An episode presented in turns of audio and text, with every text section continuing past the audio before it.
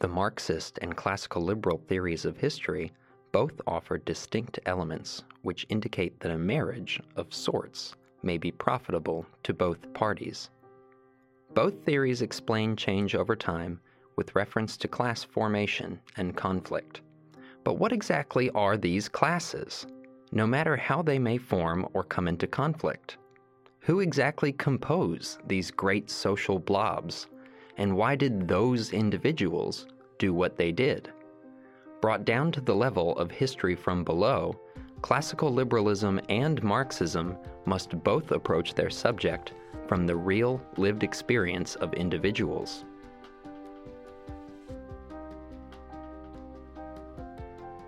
This is Liberty Chronicles, a project of libertarianism dot org. I'm Anthony Comegna. For the Marxists, social classes are based on access to the means of production. When the super-wealthy and disproportionately powerful few constantly gain at the expense of the many, the many will eventually try to offset starvation by eating the rich. According to the liberals, change is the result of disparate power relationships, splitting the population between those seeking a great sphere of personal liberty and those using force, fraud, or threats to manipulate the choices of others. Social classes are based on access to the means of coercion. It's my hope that we can use methodological individualism to find a point of union between the modern Marxist perspective that does emphasize the need to construct history from the real lived experience of acting human beings, and the modern libertarian perspective, which accepts individualism as perhaps the key principle of social science. Methodological individualism is the principle that only individuals act. Only individuals consciously apply means toward the fulfillment of ends. And really, all this means is that whenever we investigate society or any other collective unit, we must do so through the experiences and actions of the individuals which compose it. The larger society does not think, it does not reason, it does not decide anything. For more, let's turn to the man himself, Ludwig von Mises. Human action. The Principle of Methodological Individualism by Ludwig von Mises. Praxeology deals with the actions of individual men. It is only in the further course of its inquiries that cognition of human cooperation is attained, and social action is treated as a special case of the more universal category of human action as such. This methodological individualism has been vehemently attacked by various metaphysical schools and disparaged as a nominalistic fallacy. The notion of an individual, say the critics, is an empty abstraction. Real man is necessarily always a member of a social whole. It is even impossible to imagine the existence of a man separated from the rest of mankind and not connected with society. Man as man is the product of a social evolution. His most eminent feature, reason, could only emerge within the framework of social mutuality. There is no thinking which does not depend on the concepts and notions of language. But speech is manifestly a social phenomenon. Man is always the member of a collective, as the whole is both logically and temporally prior to its parts or members. The study of the individual is posterior to the study of society. The only adequate method for the scientific treatment of human problems is the method of universalism or collectivism. Now, the controversy whether the whole or its parts are logically prior is vain. Logically, the notions of a whole and its parts are correlative. As logical concepts, they are both apart from time. It is uncontested that in the sphere of human action, social entities have real existence. Nobody ventures to deny that nations, states, municipalities, parties, religious communities are real factors determining the course of human events. Methodological individualism, far from contesting the significance of such collective wholes, considers it as one of its main tasks to describe and to analyze their becoming and their disappearing, their changing structures, and their operation. and it chooses the only method fitted to solve this problem satisfactorily.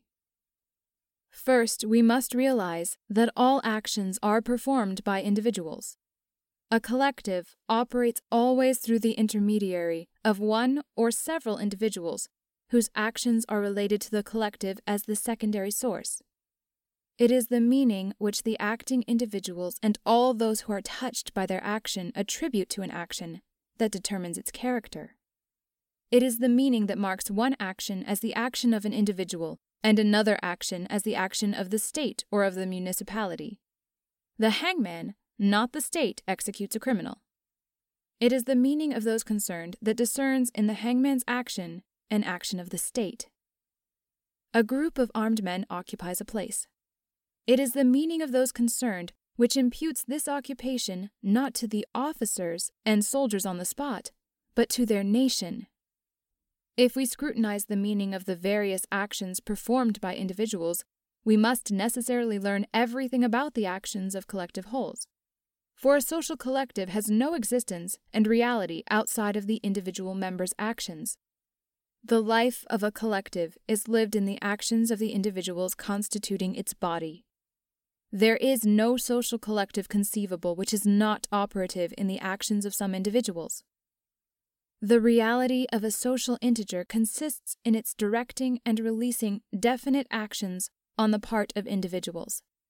Thus, the way to a cognition of collective wholes is through an analysis of the individual's actions.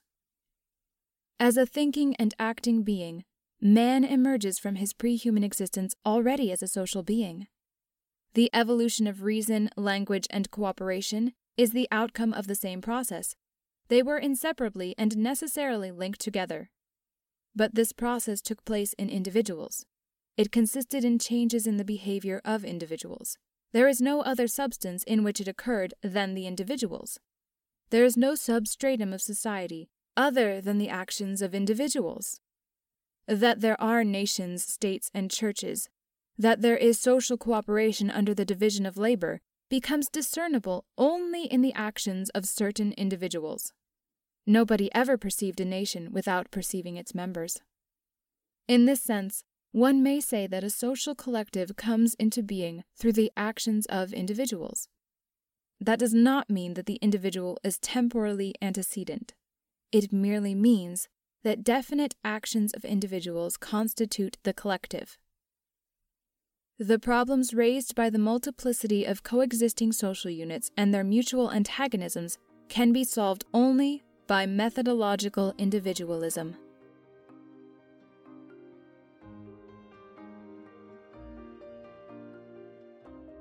For libertarians, this concept has been a cornerstone of our thought, in some sense, forever. The exact meaning, practice, and implications of individualism took time to develop, for sure. But since there has been anything distinguishable as a liberal tradition, individuals, their interests, and their fundamental moral rights have always been at its center. For Marxists, however, accepting and practicing methodological individualism may be difficult, though I should stress that the very best historians I've encountered, no matter what their official school of thought, have always been methodological individualists. In recent decades, as structuralism has fallen far out of favor, historians reared on Marxism have almost become methodological individualists by default. Today, Marxist work is dominated by history from below. They produce histories for those people whom power has disenfranchised, denuded, and silenced. Whatever you might think of modern Marxist historians or the validity of their full programs, the Marxist contributions to history from below offer as much insight and value to libertarians as we and our strict individualism have to offer them. But if only individuals act, why is there so much of our history about collective entities? If we recognize that the state is nothing more than a bunch of people doing stuff, how do we tell nice, neat, concise, pointed narratives about the past? Well, maybe history simply isn't neat. I asked the editor of Cato Unbound, historian Jason Kuznicki, about how the methodological individualist studies and reconstructs the past. History is not just a story of events. The weather is a story of events.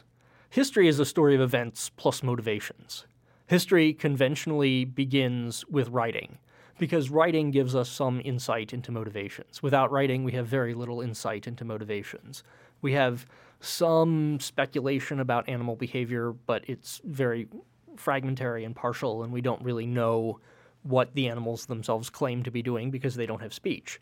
When we have writing, we have ideas from people that give us some insight into why they did what they did. That insight is not perfect. Sometimes it is fragmentary. Sometimes it is the process, or is a product of self-delusion. Sometimes it is full of lies, but at least it's something to go on. And so we begin history with writing because what we're trying to do is gain insight into human motivations over time. History is is not just random, but it is incredibly complex, you know, and w- it takes an awful lot of work to reconstruct what, what you would say is a convincing explanation for why people did what they did. It just takes, especially if you're doing history from below, it's a huge evidential burden to build up what, what is actually representative of the past. Uh, but that doesn't mean that it's impossible. It just means we have a lot, we have our work cut out for us, basically. It is complex, and often it leads to arguments that are never satisfyingly resolved. Now, there was an enormous desire for some sort of simplifying narrative theory of history, some way to reduce all this complicated, messy human stuff into a set of laws that would explain the course of history in the same way that Newtonian mechanics explains the motion of the planets very, very well.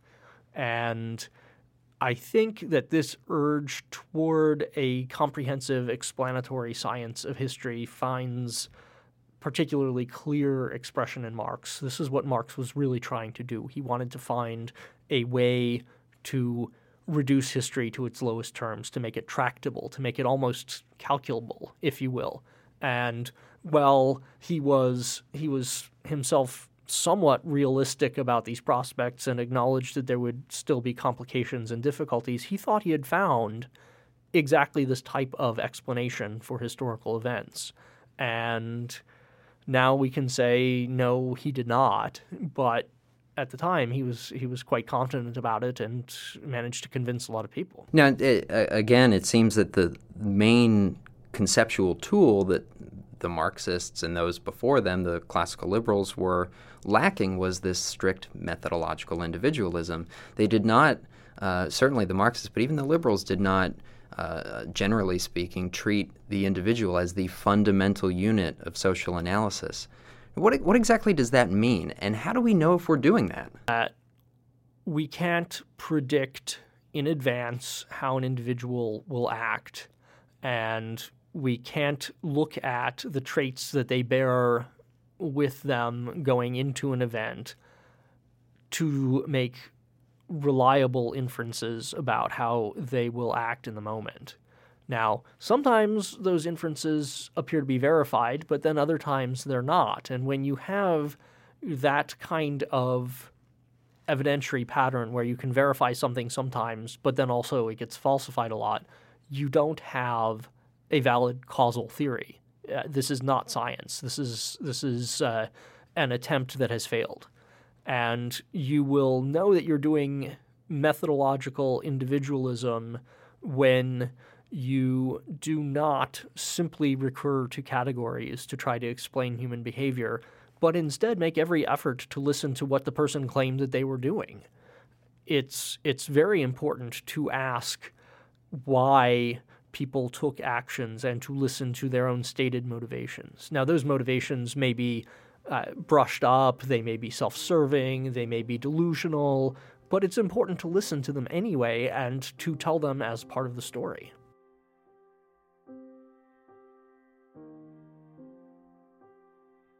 Teachers and professors are quite right to warn their students against using the passive voice when writing.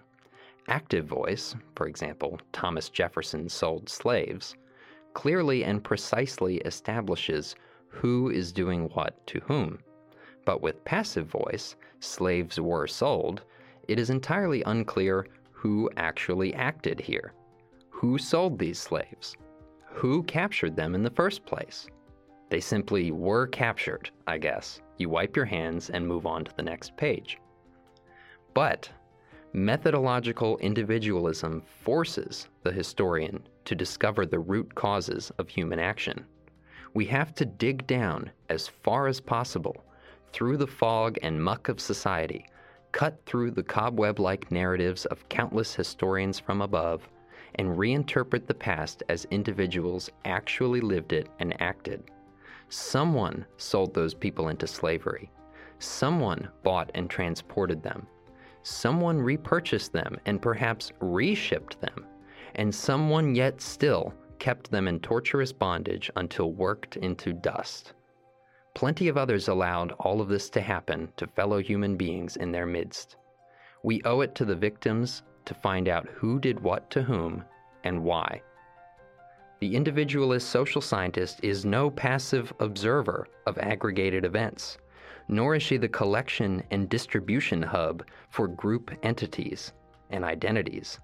Instead, the individualist historian lets past actors speak for themselves, as themselves. If historical voice was somehow denied them, then the historian's task is one of salvage and recovery.